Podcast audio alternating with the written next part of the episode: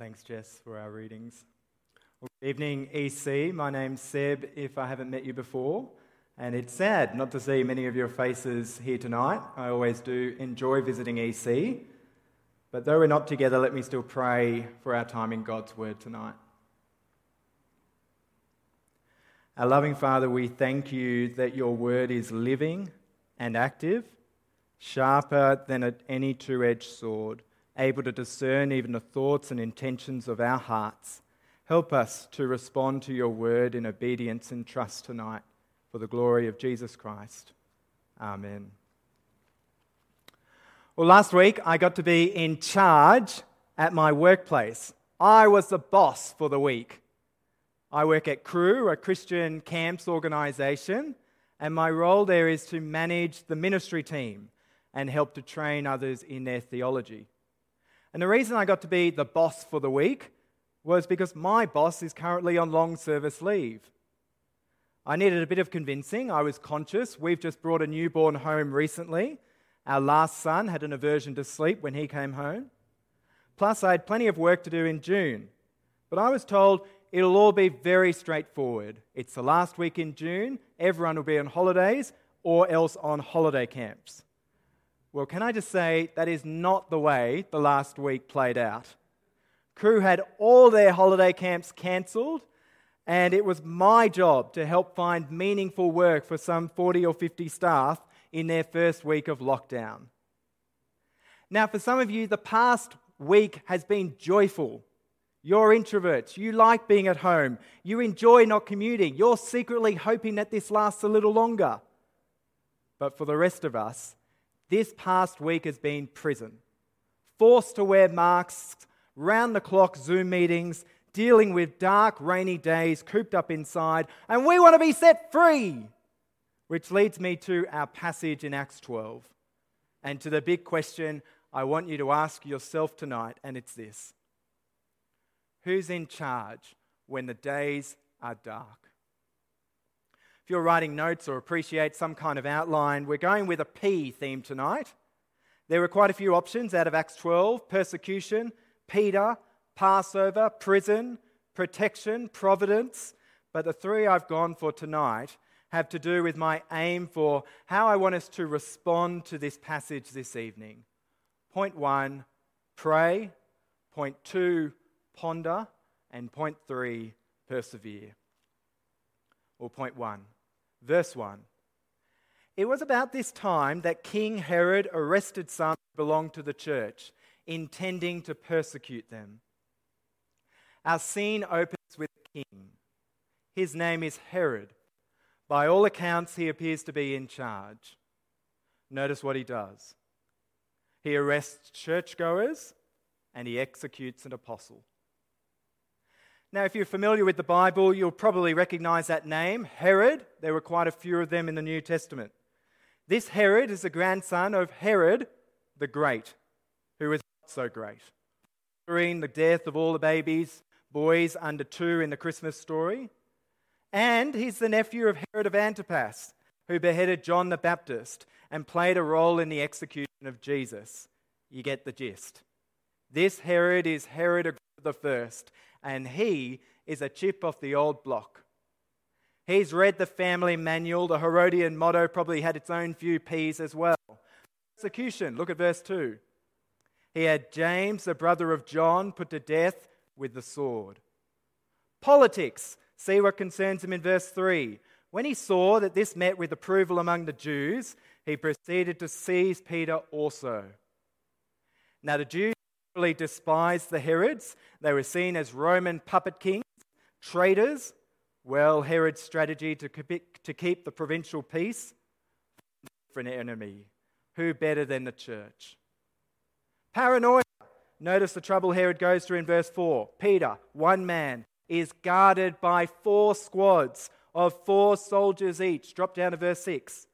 Forced to sleep between two soldiers, bound, between two, bound with two chains, with sentries standing guard at the entrance. And of course, the most important P in the Herodian playbook power. Why? Because in a world of Herod, there is only room for one crown. Elsewhere, Paul describes James, Peter, and John as pillars of the early church in Galatians 2. Herod goes for a knockout blow to take out two of the three pillars in the leadership. Make no mistake, dark days for the church in Acts. Faced with fierce persecution and violent opposition, how the Christians respond in verse 5. So Peter was kept in prison but the church was earnestly praying to God for him. In his commentary on Acts, John Stott summarizes the whole chapter like this The chapter begins James dead, Peter imprisoned, church in turmoil, Herod triumphs. The chapter closes Herod dead, Peter freed, church rejoicing, the word triumphing. And I love this chapter in Acts because when things look so out of control, Christians are reminded what their reflex is to be to go to God in prayer. Why? Because in a sentence, Acts 12 shows us the Lord Jesus is in complete control always, no matter how dark things appear. Well, I came across this book recently at a Christian conference written by an Australian author I haven't read the book, I can't vouch for it personally, but the title did catch my eye Being the Bad Guys How to Live for Jesus in a World That Says You Shouldn't. Here's a few sentences from the back cover. Have you noticed that recently Christian views aren't seen as merely false, but dangerous? Our opinions no longer worth considering, but rather in need of silencing. The church used to be recognized as a force for good but this is changing rapidly. Christians are now not often now often seen as the bad guys, losing both respect and influence. Now, if those assertions about the church in the West are even half true, here's a question for you. Response B. Suggest two in light of this first section. Number one, expect to be opposed. Number two, pray. Expect to be opposed. In Acts, we see a pattern. The gospel moves forward, persecution comes back. Why should we expect it still today? Because we live in the same world as those early Christians, a world that rejects God's rule. Many of you will know the Lovell family here at church. Their dad, John, serves as executive director of CMS here in Australia, the Church Missionary Society. I asked John this week if he could help give us some global perspective about gospel ministry around the world. Here's what he wrote back today. CMS recently had two different missionaries return to Australia from a location in Southeast Asia, where persecution of Christians continues as a very real part of life. CMS do not even publish the name of the country because that could put them and the lives of many local believers connected to them at risk. With a long history of civil war and unrest, many Christians are displaced with more than 100,000 living in camps where they are denied access to food and healthcare because of their faith. Buddhist extremists regularly attack churches, and Christians are forced to meet in secret in homes or work buildings. They are often denied education and employment opportunities and can be harassed or forced to flee their village if it is discovered that they are Christian.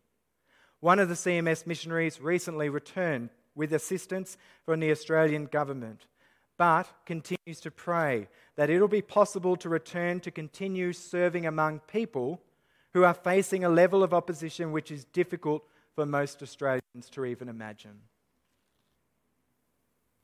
Now, I don't know about you, but when I read that reply from John, I was reminded that when I'm faced with things like being stuck at home or restrictions, it's really easy for my world to shrink and to become very small and me centered. And I know I need to be pushed, and maybe you do too, to enlarge my perspective to enlarge my heart and to enlarge my prayers. For CMS and for some of the 340 million Christians today who live with high levels of persecution just for following Jesus. And why is prayer of time? Because when the days are dark, we need to remember all the more who's in charge. Which leads us to point two ponder. Verses 6 to 17, and here we'll move more quickly. Verse 6 Peter is in the ultimate lockdown. We're told it's a night before his trial. So, what's Peter doing? He's sleeping. Ponder that for a moment. I don't know about you, but to get a bad night's sleep before every exam I did. Well, this guy is about to be executed. He's in a concrete cell. You think your house sucks in lockdown. His is worse. Think of the chains. And yet he's sleeping like a baby. Or at least someone else's baby. Is it possible to have such peace? Because Peter knows who's really in charge. He knows who the true king is. Well, look at what happens next from verse 7. An angel appears, light fills the cell. Whack! The in Greek usually means to strike someone down. It's used at the end of this chapter when Herod is struck down. This was one deep sleep. Maybe you have a housemate who's like that some mornings. Quick, get up. The chains slide off. Put on your clothes. Don't forget your shoes. Come on, follow me. It reminds me of trying to get Archie, our two year old, to creche on a Sunday, minus the chains. The scene is so surreal, verse 9, that Peter presumes he's seeing another vision, like he did with Cornelius. It's all a bit too easy. I mean, look at verse 10. They passed the first and second guards and came to the iron gate leading to the city. It opened for them by itself, and they went through it. Down the street they go. I mean, Shawshank Redemption would have been a lot shorter with guards and gates like these. Andy wouldn't have had to go to all that trouble with the chess pieces and the wall. And I think that's part of Luke's point in telling this story from a world's eye view. Peter's situation is impossible. To Herod, Peter's been put in Alcatraz, chains, guards, gates, round the clock watches. But to God, saving Peter is effortless.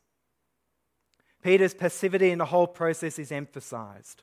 Because we're not to get the wrong impression. This isn't a, uh, isn't a prison break. Oh, well done, Peter. How clever are you?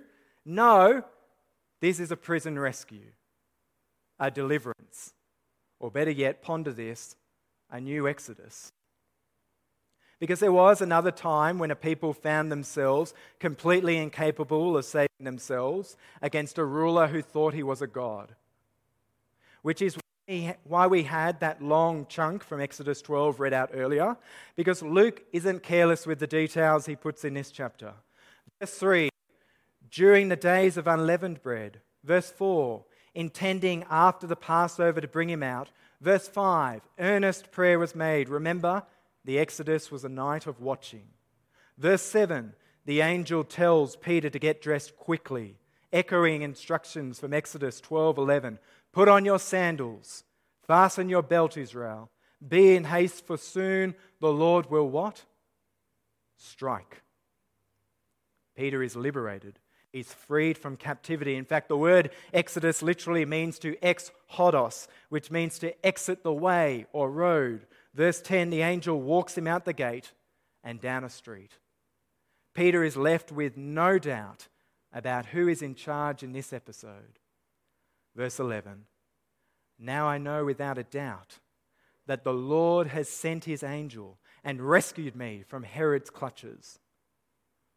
God is in control. And the attention Luke draws to the Passover reminds us too that we have a God who loves to save.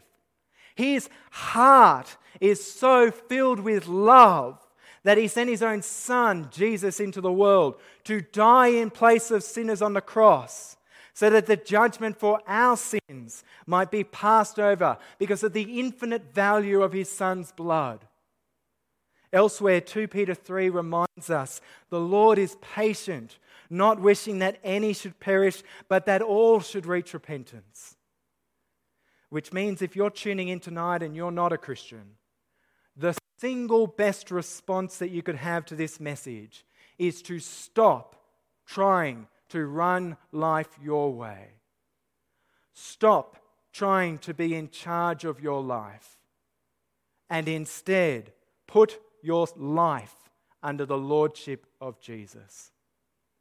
And if you decided to do that tonight, you just might find that there is a spiritual light and a freedom that comes from being forgiven that you have always longed for but never been able to find. It's a decision not to be put off because there is a judgment coming. But more on that next week when Tony covers the end of the chapter with us. This week, our passage spotlights God's saving deliverance. And it seems to me that Luke might even want us to have a little chuckle as we imagine the scene from verse 12 onward. Peter's been freed from Herod's fortress, yet he finds himself locked out of the church's prayer meeting. Knock, knock, knock. Rhoda's so excited to hear Peter's voice, she runs inside to tell everyone. All the while, Jerusalem's most wanted man is left completely out on the open on the street. Knock, knock, knock. Inside the prayer meeting, someone's busy praying a very long winded prayer. Oh Lord, please help Peter. He must be very afraid. We all know that you are able to do far more abundantly than all that we hope or could imagine. Peter's at the door! Rhoda very rudely interrupts. You're out of your mind. I am not. That's him knocking right now. Alas, it must be his angel. Lord, you are able to do far more abundantly. Oh, would someone get that wretched door? And they realize their mistake. Verse 17 Peter motioned with his hand for them to be quiet and described how the Lord had brought him out of prison. Or we can laugh at the whole scene because the ironies serve to highlight how weak we are in our perspective and how strong and in control God is. Who's in charge when the days are dark? The true King is, the Lord Jesus Christ. And so finally, point three persevere. Very briefly, Look with me at verses 18 and 19. In the morning, there was no small commotion among the soldiers as to what had become of Peter. I bet there wasn't. Herod is left baffled, and after conducting a cross examination, he has his own men executed. You see, Luke writes so that we can have certainty. Because this contest between kings is really no contest at all. Luke wants to leave us all in no doubt that though the opposition is real and painful, it is also downright foolish and self defeating. And yet, let's not kid ourselves. There do come painful times in our lives when persevering is very hard because we are left perplexed. I mean, how do you think the Apostle John felt if he was in that prayer meeting? hearing Peter describe his deliverance, left wondering, well, why is my brother dead? You and I, we're called to trust God, even when some prayers do go unanswered. Not because life is random, not because God is powerless, not because of a bad roll of the dice. Proverbs 16:33 says, "The lot is cast into the lap, but its every decision is from the Lord. I remember in one of my final conversations ever with my grandfather Arthur in the months before he died, I asked him if he could share with me about some of the defining periods of his life. And so he let me record the conversation, and this is part of what he said verbatim. My 15 years of mission with OMF were life changing for me. Probably because even though we were multiracial, multi evangelical, our team, we got along very well together. Even though we had our differences, that experience of all being one in heart, one in mind, it united us and it kept us united for the cross and for the Savior. I used to use the Lord's Prayer to pray because we wanted the Thai to hallow God's name, not Buddha. Your kingdom come. We wanted your kingdom here on earth in Thailand. Your will be done, not the will of evil spirits. On earth as it is in heaven. And that sort of summed up what we were in Thailand for, those three things particularly. But then he began crying as he said, Margaret and Megan were their names. They were two leprosy nurses who were taken captive by the robbers in South Thailand, and they asked an impossible ransom, but the mission has a policy no paying of ransoms. You pay one and you have to pay the next and the next. And so they were shot. And through tears, my grandpa said it's those sorts of experiences that are very meaningful and life changing. And they were difficult girls. The English girl, in particular, was very stubborn. She wanted to do it her way, but I thought, well, she's a martyr, but she's not perfect. And he chuckled through tears. Now, why do you think those two nurses were taken home? But my grandfather was spared till old age. It is a mystery of God's providence. James is called home to be with his Lord, but Peter's time was not yet. I was reminded at my grandpa's funeral of Psalm 116, verse 15 Precious in the sight of the Lord is the death of his faithful saints. We persevere in dark days not only because God is in charge, but because he is good and the advance of his gospel is unstoppable. Father, we thank you for this word tonight from Acts 12, and we pray that you would help us to pray, to ponder, and to persevere, that your Son would be glorified in our lives. In Jesus' name, amen.